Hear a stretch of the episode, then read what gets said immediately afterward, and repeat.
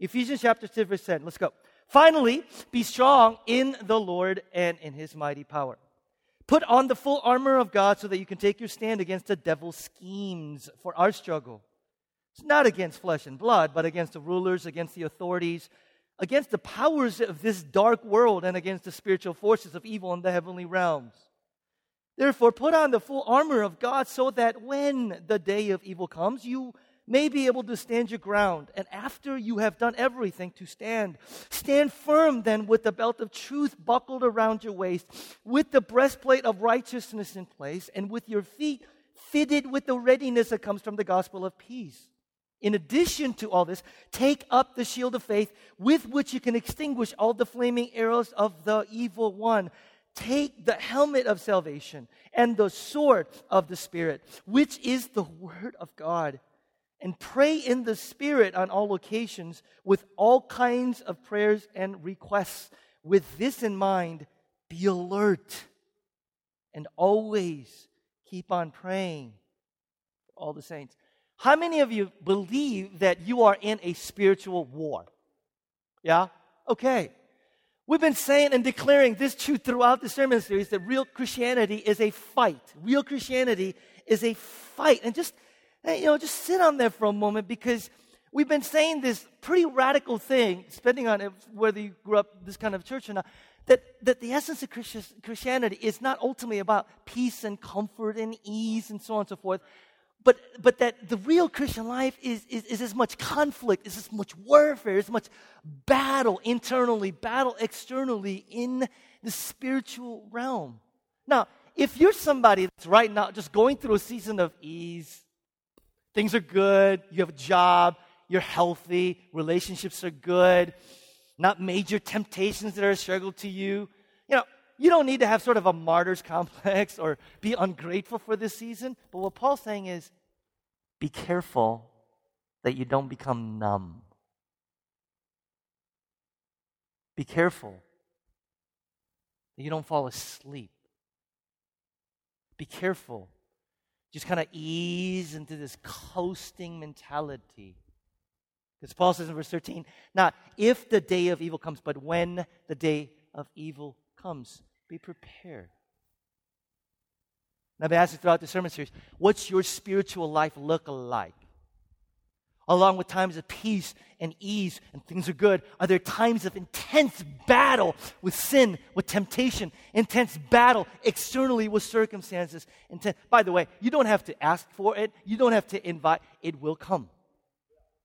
Question is, and we'll talk about this, whether you're dressed for the battle and you're ready.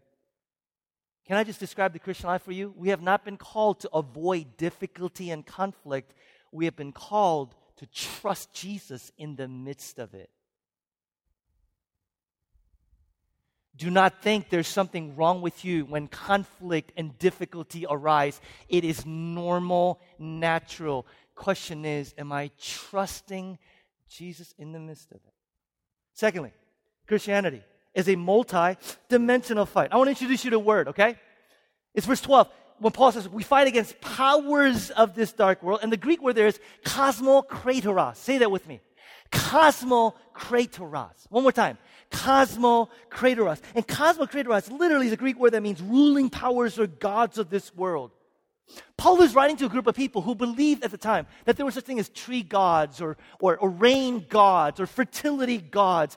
And people worshiped these gods thinking that they affected their lives. And in the 21st century, we read that and go, we don't believe in gods. Really? Paul is saying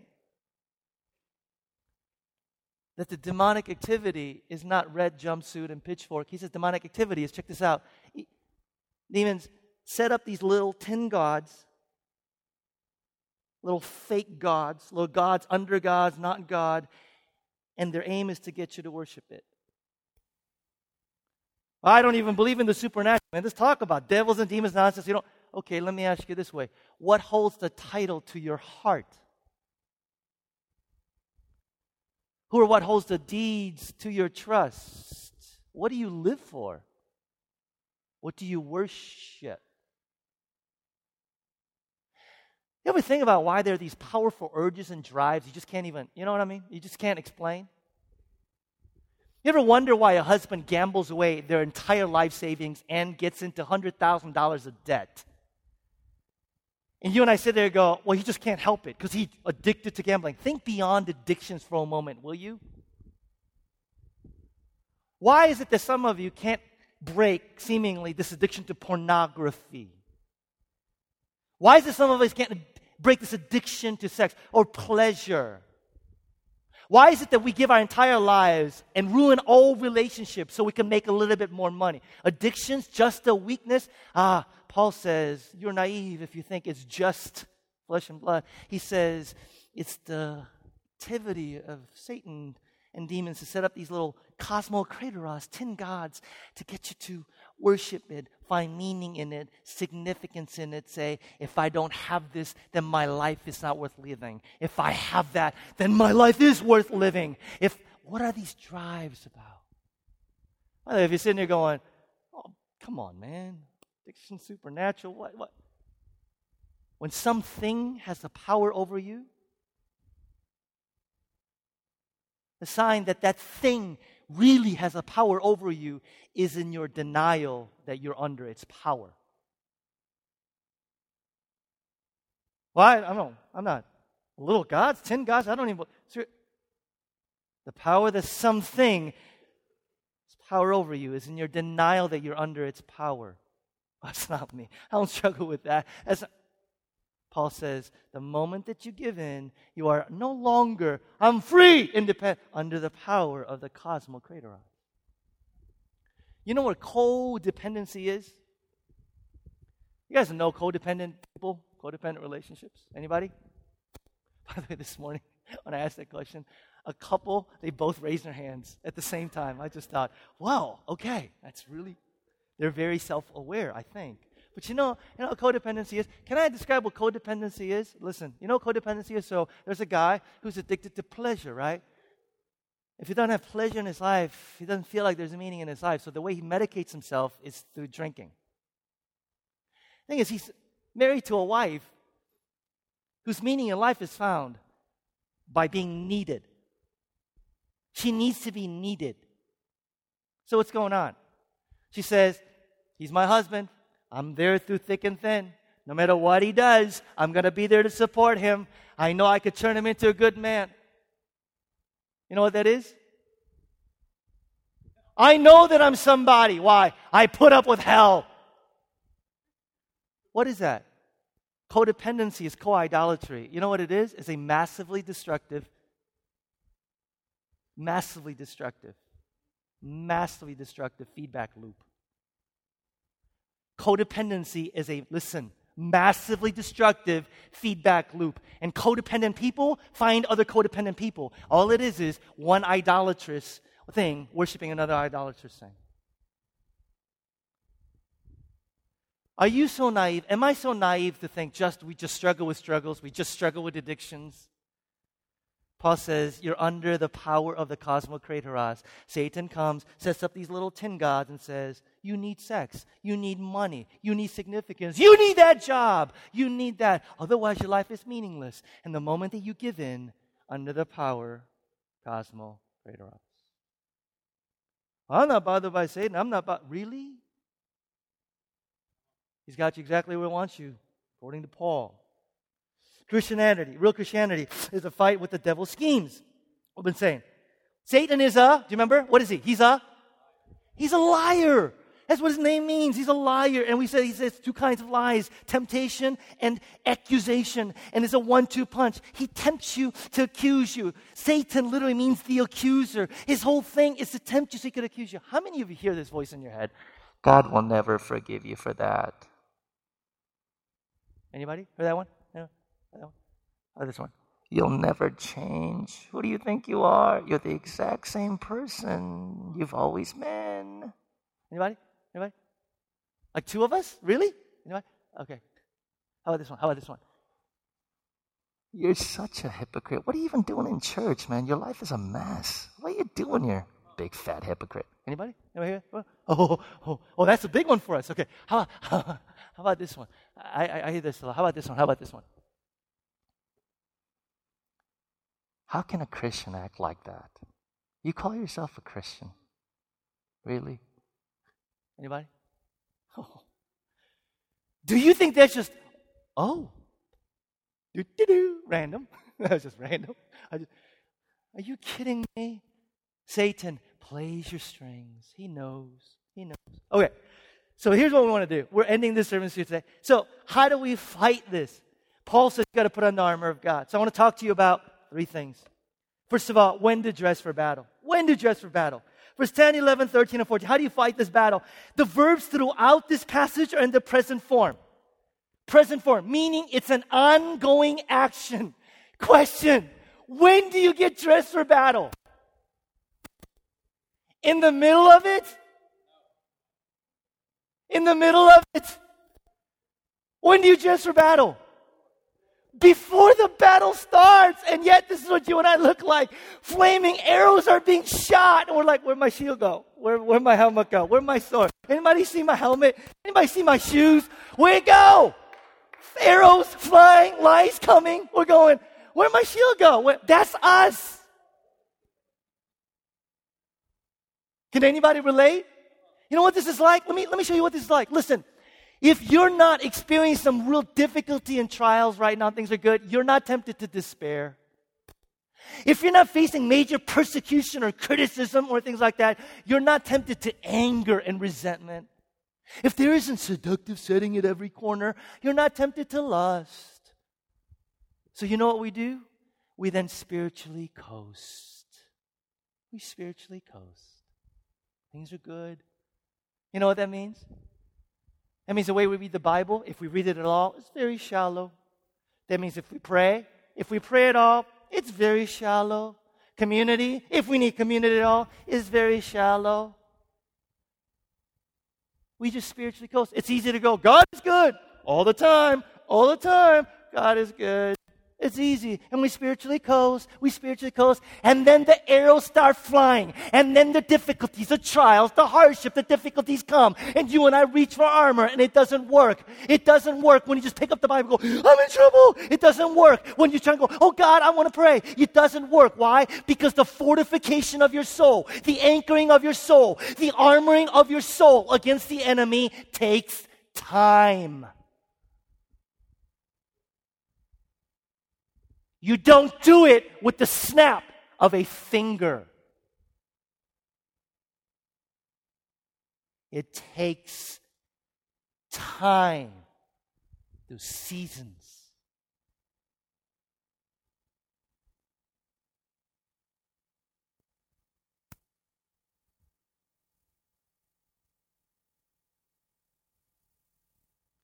Is your soul right now when things are okay, being fortified against despair that will come. I guarantee you, something will happen that will tempt you to despair. Are you fortifying your soul right now for seasons of anger and resentment? Are you fortifying your soul right now for sexual seductive temptations that will come? Or is your picture one of things are good? Things are really, really good.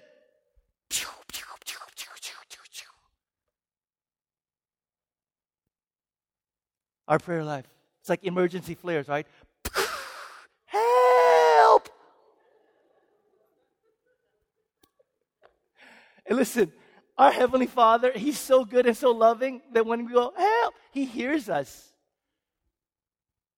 But it doesn't mean that it's been fortifying your soul to handle the very thing that's making you cry out, Help.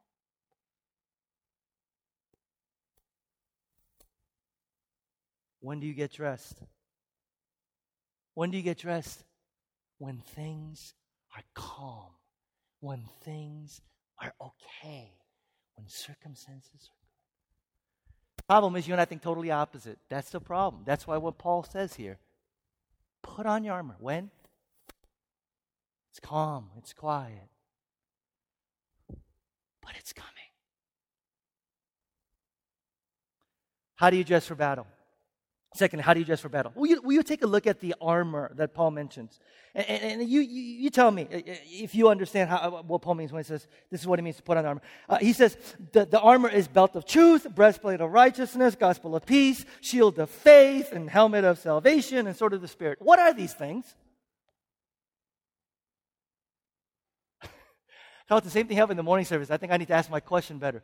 Paul is writing to Christians. What are these things? These are things that Christians what? Already have. So what is Paul saying? This is what it's saying. It's one thing to have them. It's another thing entirely to what? Put them on. Okay, let me put it a different way. Here's what Paul is saying.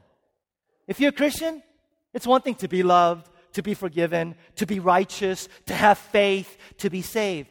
It's another thing entirely to know that you're loved, to know that you're forgiven, to know that you have peace, and to know that you're saved. Paul is saying in it's absolutely useless to know that you have the armor and living in utter ignorance because you don't know what it means to put it on. It's one thing to know that you have these privileges of righteousness and peace and love and acceptance and salvation in Christ. It's another thing to appropriate it to guard your heart, your soul, your life. Does that make sense to you? How many of you are just sitting there going, I've got the, put it on. What does it mean to put it on? Okay. That's the entire New Testament, actually. For example, look at what Paul prays for the very same church in Ephesians 3. I pray that out of his glorious riches, he may strengthen you with power through his spirit in your being, inner being. He's praying for Christians, praying for Christians, verse 17, so that Christ may dwell in your hearts through faith. Question If you're a Christian, is Christ dwelling in your heart? Answer Question Do you know it? Have you been electrified? It's one thing to go, Christ is dwelling in my heart. I'm a Christian, lives right here. That's to have the armor. It's another thing to put it on and to go, He lives in my heart and be electrified. He goes on. And I pray that you, being rooted and established in love, may have power together with all the saints to grasp how wide and long and deep is the love of Christ, and to know this love that surpasses knowledge, that you may be filled to the measure of all the fullness of God. Question How many of you know that God loves you? Are you living your life as if God loves you? Paul's saying it's one thing to know in your head that God loves you. It's one thing to have the knowledge too. It's another thing entirely to have your life, my life, melted by it, electrified by it, changed by a real experience of His love for me. Put it on. Appropriate it. That's what Paul is saying. And put it this way. He's praying for these Christians and he is saying, this is what it means to put on the armor of God. He's saying, what is externally and objectively true of you? You're saved, your righteousness of Christ, your peace with God. What is externally objective true of you? Paul says, I want you to take it so deep into your heart that it becomes internally and subjectively true so that your instincts and your reflexes are one in which you act and behave as a loved, cherished, righteous, forgiven, accepted child of God.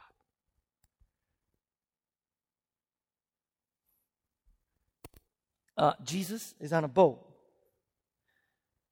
after he's performed some miracles, and there are massive waves that are crashing against the boat with all the disciples. And we find this somewhat humorous and yet very poignant text. Luke 8 24. The disciples went and woke him, saying, Master, Master, we're going to drown. Jesus got up, rebuked the wind and the raging waters. The storm subsided and all was calm. And then verse 25, Jesus says, You need more faith. What does he say? What does he say? Where is the, the way that you and I live is what, storms. We need more faith. Pray for me. I need more faith. I need to trust God more. Jesus is saying, disciples, you have it. Get it out. Where is it? Get it out. You have all the faith you need right there. Get it out. Get it out. You know what he's saying? He's saying to them, he's saying to us today, Jesus, do you care? Do you love me? Where are you? Anybody say that recently? I just said that this morning. Where are you? You love me? Uh, you know what Jesus says? Jesus comes and says, listen, listen. You know my love for you. You know my care for you. You know these things intellectually, but Peter, they have not become instinctively true because you have not dug those truths deep into your heart and soul. Your instincts right now, child of God, is to panic. Ooh! Your instincts right now is to go, He doesn't love me. Your instincts, my instincts right now are to go, He doesn't care. Jesus says, put the armor on so that your instincts become, He loves me. Your instincts become, He cares for me. Your instincts become, I'm safe in His hands. Amen? You guys, right now, a bunch of us, we've been in church way too long, man. Head knowledge, big fat, fat head knowledge. You could say backwards and forwards what it means that God loves you. And yet, your instinct, your reflex, your innate natural way to respond is one of, He doesn't love me. He doesn't care for me. He does. Paul says, put it on.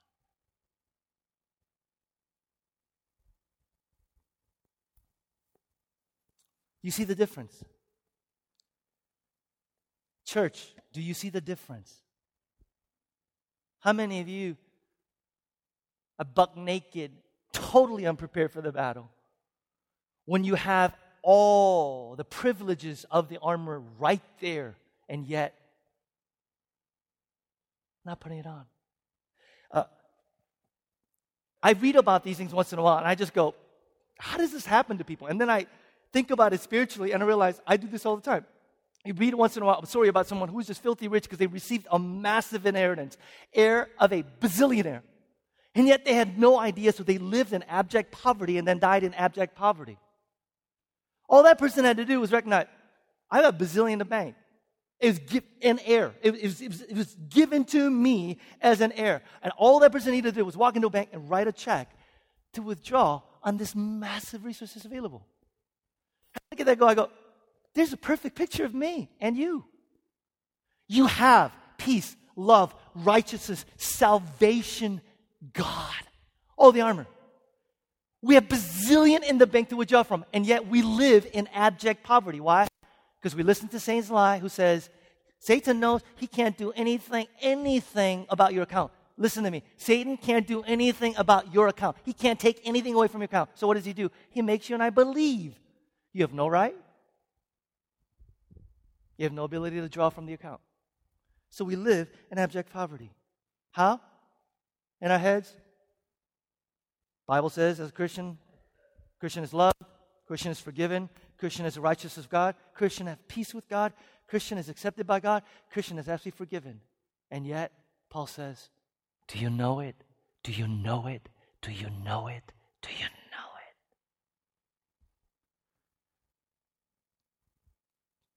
Am I the only one that struggles with this? How many of you struggle with this? Do you know why part of the struggle is so hard? Is because some of us are trying to do this on our own. The powerful thing about this entire passage, and I just saved it until the very end, the entire, all the plurals, all the commands in the, in the plural. Do you know what that means?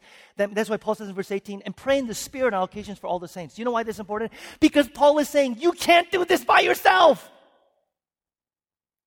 You can't, it's you can't, in essence, fortify yourself. You can't put the armor on by yourself. You not only need to preach the gospel to yourself, you need other people to preach the gospel to you. Speak these truths to you. How many of you have people regularly that you're meeting with that's reminding you of your peace with Christ, of your love and unconditional for accept, accept, acceptance? How many of you have, are you alone? Are you accountable to nobody? Is your community group, you got the Father, got the Son, got the Holy Spirit? Do you have anybody that you're accountable to who can? And this is love. Love isn't, you know, cozy all the time. True love has a bite to it. True love has a bite to it. So you grab that person and you go, why are you not putting on the armor of God? Why are you acting like someone who is not loved, who is not forgiven, who is not accepted? Why are you not putting on the armor of God? Do you have people like that in your life? Do I have people like that in my life? Paul says you can't do this by yourself. You need. Okay, listen. I, I thought this whole entire week about how do I communicate to you on whether, because you're sitting there going, well, I don't know. I think I know that I'm accepted by God. I think I have the armor on. I think I'm not the picture perfect, Peter of the guy or the girl who's kind of running, looking for. I think I've have the, I think I'm dressed for battle. Here, here, here are some tests on whether you're dressed for battle or not. If you have been dressed for battle, you've put the armor on, these things are true of you. Number one, absolute fearlessness. Absolute fearlessness. Why? If you know of your standing, your condition, your acceptance, your identity in Christ, what do you have to be afraid of? And yet, how many of us today are totally anxious and totally worried about our future, about tomorrow? How many of us are worried? Completely anxious. Why? Why is that? Why is that? Why are we worried? You know what worry and anxiety is? Can I just, you know what worry and anxiety is? It's a form of pride. Do you know why worry and anxiety is a form of pride for a Christian? Because you know what you're saying? You're saying, God, I know exactly how my day ought to go, and I'm just afraid you're not going to get it right.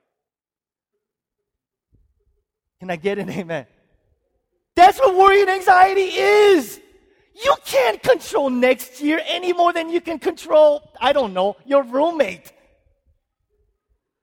You can't even control. How are you going to control your future? And yet we go, oh my gosh, next year. Oh my gosh, six months. Oh my gosh, this week. You're literally going, God, I know exactly how my day ought to go, how my life ought to go, and you ain't going to get it right. It's pride. You, you don't think it's prideful to go, God, five second life right here. I'm, I'm a vapor. I'm gone in five seconds, right here. But I know better than you how my day ought to go. That's not prideful. Is that prideful?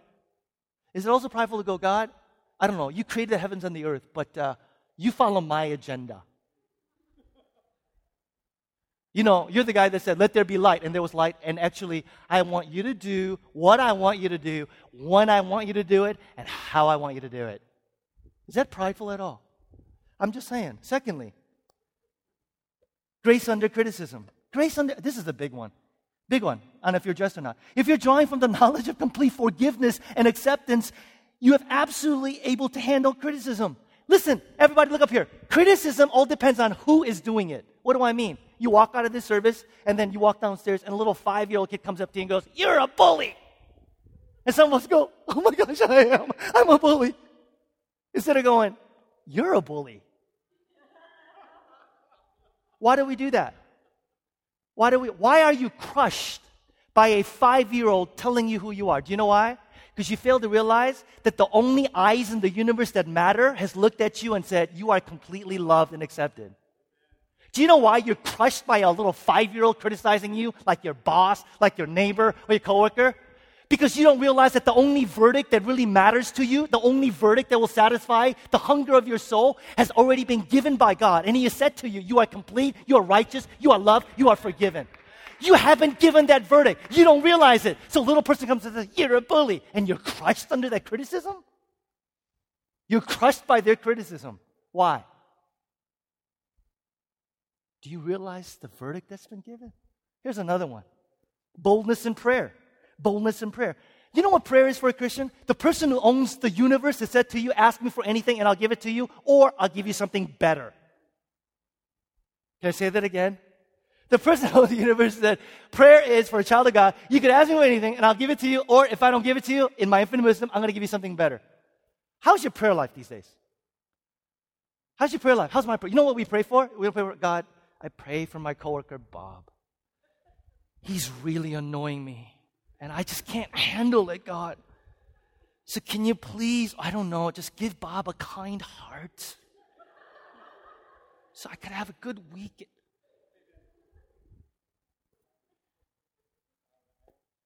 Because, Lord, it's really hard. Bob is such a terrible, nasty person.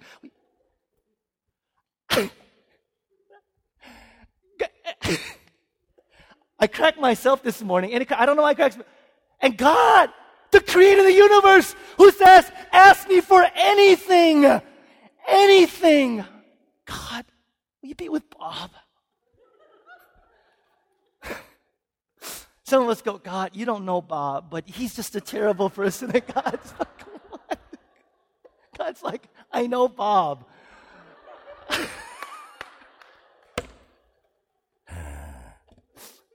you guys, what's your prayer life look like?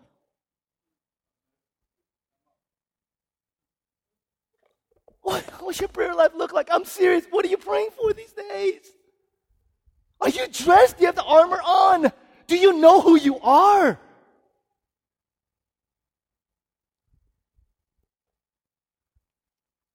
Wow. And lastly, uh, uh, uh if you're dressed for battle, ability to handle trials ability to handle trials. You can handle trials without feeling like they're punishments if you've been dressed for battle. What do I mean? Do you, does anybody do this? Um, when things go wrong, do you automatically, like, reflexively go, I must have done something wrong? Anybody? Yeah. Do you know what that is? Why do we automatically, reflexively go, I must have done something wrong? When a terrible thing happens or suffering or trials come. Do you know why? It's because we're self righteous. What are you talking about? It's self righteous. I'll tell you why. Because we're the very same people, when things go really, really well, who do we give the credit to? See, when things go really well, sure, good Christians, oh, glory to God. But deep down inside, we're going, you're a good person. You give to the poor. You read your Bible today. Oh, you avoided those temptations and sins.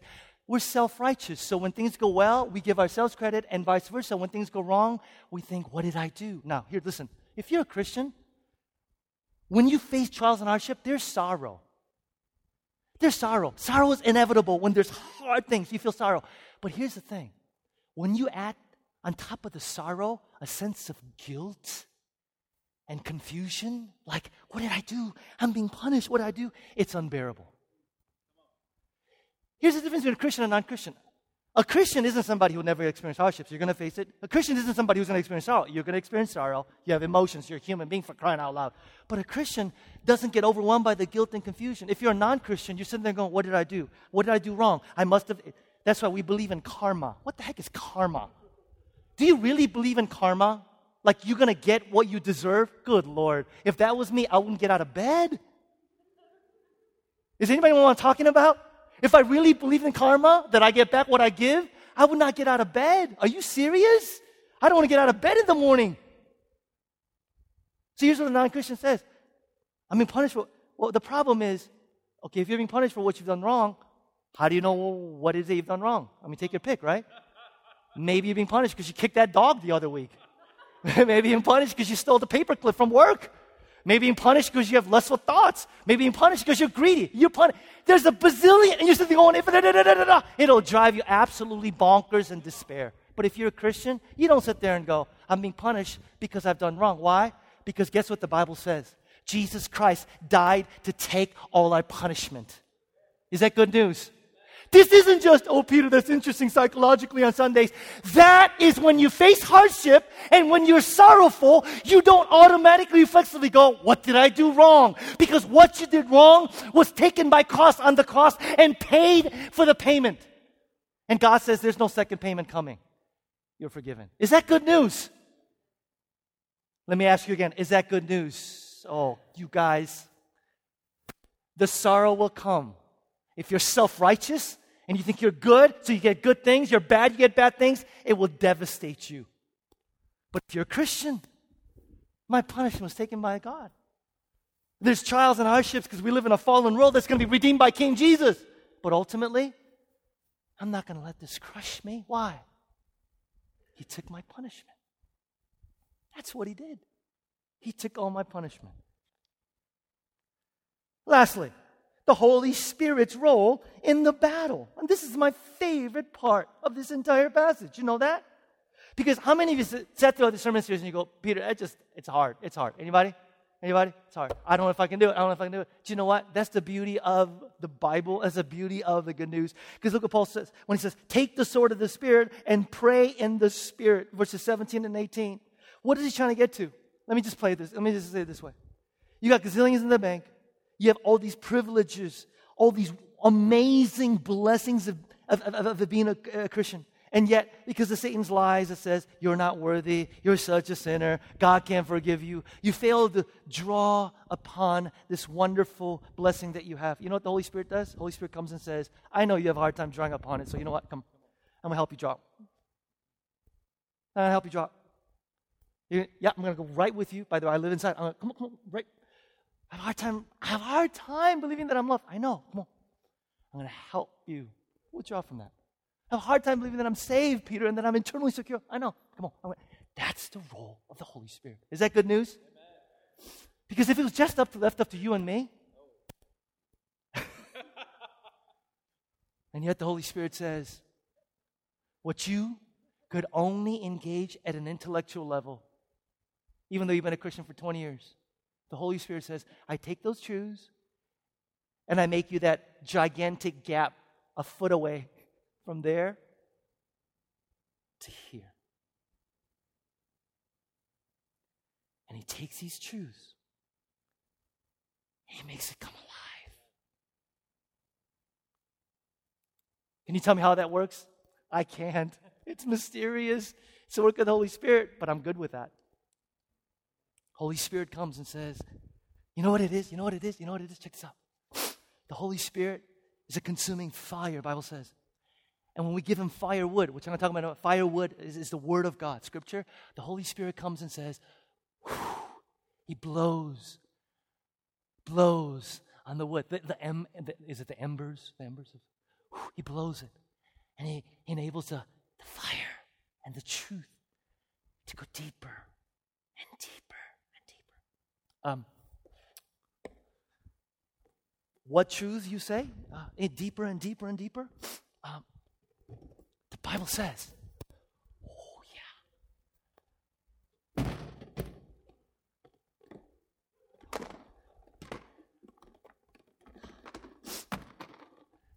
This is you. Say hi, you. Or actually, behind me. Say, this, this is you. This is, Nate, will you help, help me out? The, the Bible says, This is you. This is you. Now, here's what the Bible says was true of you. Okay? The Bible says, what? Next, next passage, please. Check this out. The Bible says, as for you, you were dead, what? Say it with me. You were dead, what? In, does anybody know what this felt like, by the way? Anybody? Yeah, yeah, yeah. You were dead in your sins, in which you used to live when you followed the ways of this world and of the ruler of the kingdom of the air, the Spirit who's now at work in those who are disobedient. The Bible says, this is going to shock and offensive for you. The Bible says you were enslaved not just to sin, but to the rulers, the powers, the demonic cosmokratoros. You were far from God, enemies of God, distant from God, absolutely no hope, no hope for salvation, no hope for love, no hope for redemption, nothing. And there's nothing that you can do because you were sealed. This is you, this is me. We didn't just sin because we're, we, we, we weren't sinners just because we sinned. We sinned because we're sinners by nature, enemy of God. Do you know what happened to you when you became a Christian? Check this out. Next passage, please. For he, that is Christ, then rescued us from the dominion of darkness and brought us into the kingdom of the Son he loves, in whom we have redemption, the forgiveness of sins. So this is you and me before Christ, dead in sin. What does Christ do? The Bible says, 2 Corinthians, uh, verse 21, He who knew no sin, no sin about him, became sin so that we might become the righteousness of God. The perfect Son of God dies and rises again and ultimately does the act of delivering us from a life of sin. Is this good news? Can check this out. Verse, next passage, please. Romans. He takes us out of sin. And Paul says, so count yourself dead to sin. You're no longer in sin, part of sin, but alive to God in Christ Jesus. When I constantly, until I'm blue in the face, say, when God sees you, He sees you as His Son Jesus. Do you see why? Do you see why? When I say when God sees you, He doesn't see you the sinner, the condemned, the accused, the tempted. He sees you as perfectly righteous, saved, peace with God, loved, forgiven, all the privileges, all the blessings. That's why Paul can even say things like, right now, you are seated with Christ in the heavenly realms. That is the word. This is who you are. This is your position in Christ. Is that good news? Now listen, listen. This whole sermon is going to go, what does it mean to put on the armor of God? I, I have a hard time keeping track, you know, of righteousness and, and sword of the Spirit. Do you know what Paul says? Ah! Romans 13, verse 4. Put on what? The Lord. Do you know what it means to put on the armor of God? It means to be suited with the armor that is Christ Jesus. Is this good news? This isn't real to you. This isn't real to you. When you go, how am I? The Bible says you have been put on by Lord Jesus Christ. That means the righteousness of Christ is you. The salvation of Christ is you. Faith in Christ, peace with Christ. Oh, the one who said, I am the way, the truth, and the life. Truth. Here. Is that good news? It gets even better. It gets even better. Seriously, Peter? Seriously. Because not only are you in Christ, you all know about this if you go up in church. Christ is also where? To them, God has chosen to make known among the Gentiles the glorious riches of this mystery, which is Christ in you, the hope of glory. So not only are you in Christ, Christ comes live in you to enable you to do that no one else can do, to empower you to live the Christian life. And then you in Christ. And the Bible says all of this in Ephesians 3, you have been sealed with the Holy Spirit. Is this good news? It gets even better. Because, look what the next verse says. Next one, please. You died and your life is now hidden with Christ. Where? Good Lord, people. Now, let me ask you a very, very dumb question. Are you secure? Let me ask you a really stupid question. If Satan tries to come at you, he has to get through first who? God the Father. Good luck with that, Satan. Then if he gets through God the Father, he has to get through who? God the Son Christ. Good luck with that. We all know how that played out 2,000 years ago. Are you secure? Good Lord, people, are you alive? You are secure. Christ in you, you in Christ, you and Christ in God. And there's nothing that this could ever change. Is this good news? Let me end with this. Do you know what all this means? Do you know what, do you know what is true about you? Listen to what it says. I'm going to go really, really fast. That means that you've been set free from sin. By the way, if any of these are like powerful truth that you need to hear today, by all means, either clap or say amen or ho ho or something. By Christ Jesus, you have been set free from sin and condemnation. You've been set free from Satan's kingdom. You have been set free from uh, forgiveness of my sins. You've been given the Holy Spirit. You've been adopted into God's family. You've been justified freely by His grace. You've given all these things for godliness. You've been given authority over the power of the enemy. You've been given access to God. Not only that, but you are, this is who you are. I am free forever from condemnation, loved eternally, not condemned, one with the Lord, quickened by His mighty power, seated in the heavenly places, hidden with Christ in God, so uh, secure in Christ Christ, I am more than a conqueror. And you have access to the Father, an anchor to your soul, a hope that is sure and steadfast, power to witness, the mind of Christ, peace with God. And you can do all things through Christ, find mercy and grace in times of need, come boldly to the throne of grace, defeat and overcome the enemy. And you cannot, you cannot, almost done, almost done, be, be separated from God's love, be lost or perish, be moved, be taken out of my Father's hand, be charged or accused, or be condemned. This is who. You've got the armor. Put it on. Put it on. Let me end with this. Daddy, you can come on up. Because we're taking communion today. Listen, I rarely share sports stories and analogies because I'm one of those big believer. Not everybody can relate to sports, but let me just share one today. I love watching games that I've recorded, football games especially. My favorite teams, and here's the thing, guys, don't judge me. Don't judge me. My favorite team is the New England Patriots. Don't judge me. Don't judge me. Don't ask me why. I told you not to judge me. Y'all judge me now. Come on, man. There's no condemnation for those who are in Christ. Anyway, um, hey, I'm secure. I'm, I'm, I'm secure. I know. I'm, here's what I do. Here's what I do. I record the games, right? ask my wife. And then I find out what the score is. And if they lost, I just erase it. I don't watch it. I just it. But if they won, I got my popcorn, you know, And I sit there and I'm watching the game, you know, in slow motion, return out. I'm just enjoying the game, right? So, first quarter, Brady throws an interception. My friends are like, oh my gosh, he threw an Chill out. It's all right. I know how this deal ends. Interception. We can react to two, three times. A fumble in the second quarter. Oh my. I know how this deal ends. I know who wins. Chill out. Halftime. They're behind by 15 points. Oh my God. Don't worry about it. Chill out. I know this. Like, two minutes to go. They're down by three, and they're at the 20 yard line. I know how this ends. You and I will have battles. We're going to give in to temptations. We're going to give in to accusations. You're going to lose your share of little skirmishes with Satan. But you know what the powerful thing is? We know how this deal ends. Amen? We know how this deal ends. You're not in confusion about how this ends. We know the outcome. He has been bound, he's going to be thrown into hell forever. That's Satan. So, when you drop the ball, throw an interception, say things you didn't say, do the things that you do, and you hear the accuser going, You're so pathetic. You can say to him in your own way, I know how the game ends, dude. I know where you're going to wind up, and I know where I'm going to wind up. So I can relax. I can relax. Is that good news?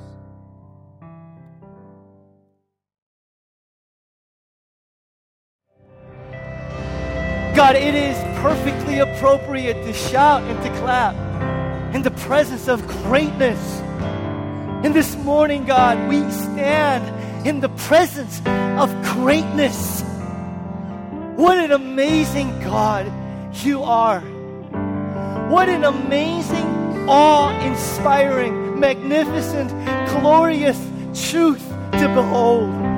Christ in me, me in Christ Christ and me in God. God, help us to just appropriate that truth every day this week. Every day this week. Every day. Thank you that you won the victory for us and that we don't fight for victory, but we fight from. Thank you that there's nothing that the enemy can do to snatch us out of your hands. For we are secure, we are sure, we are confident, and we are bold, God, in knowing who we are and who you are.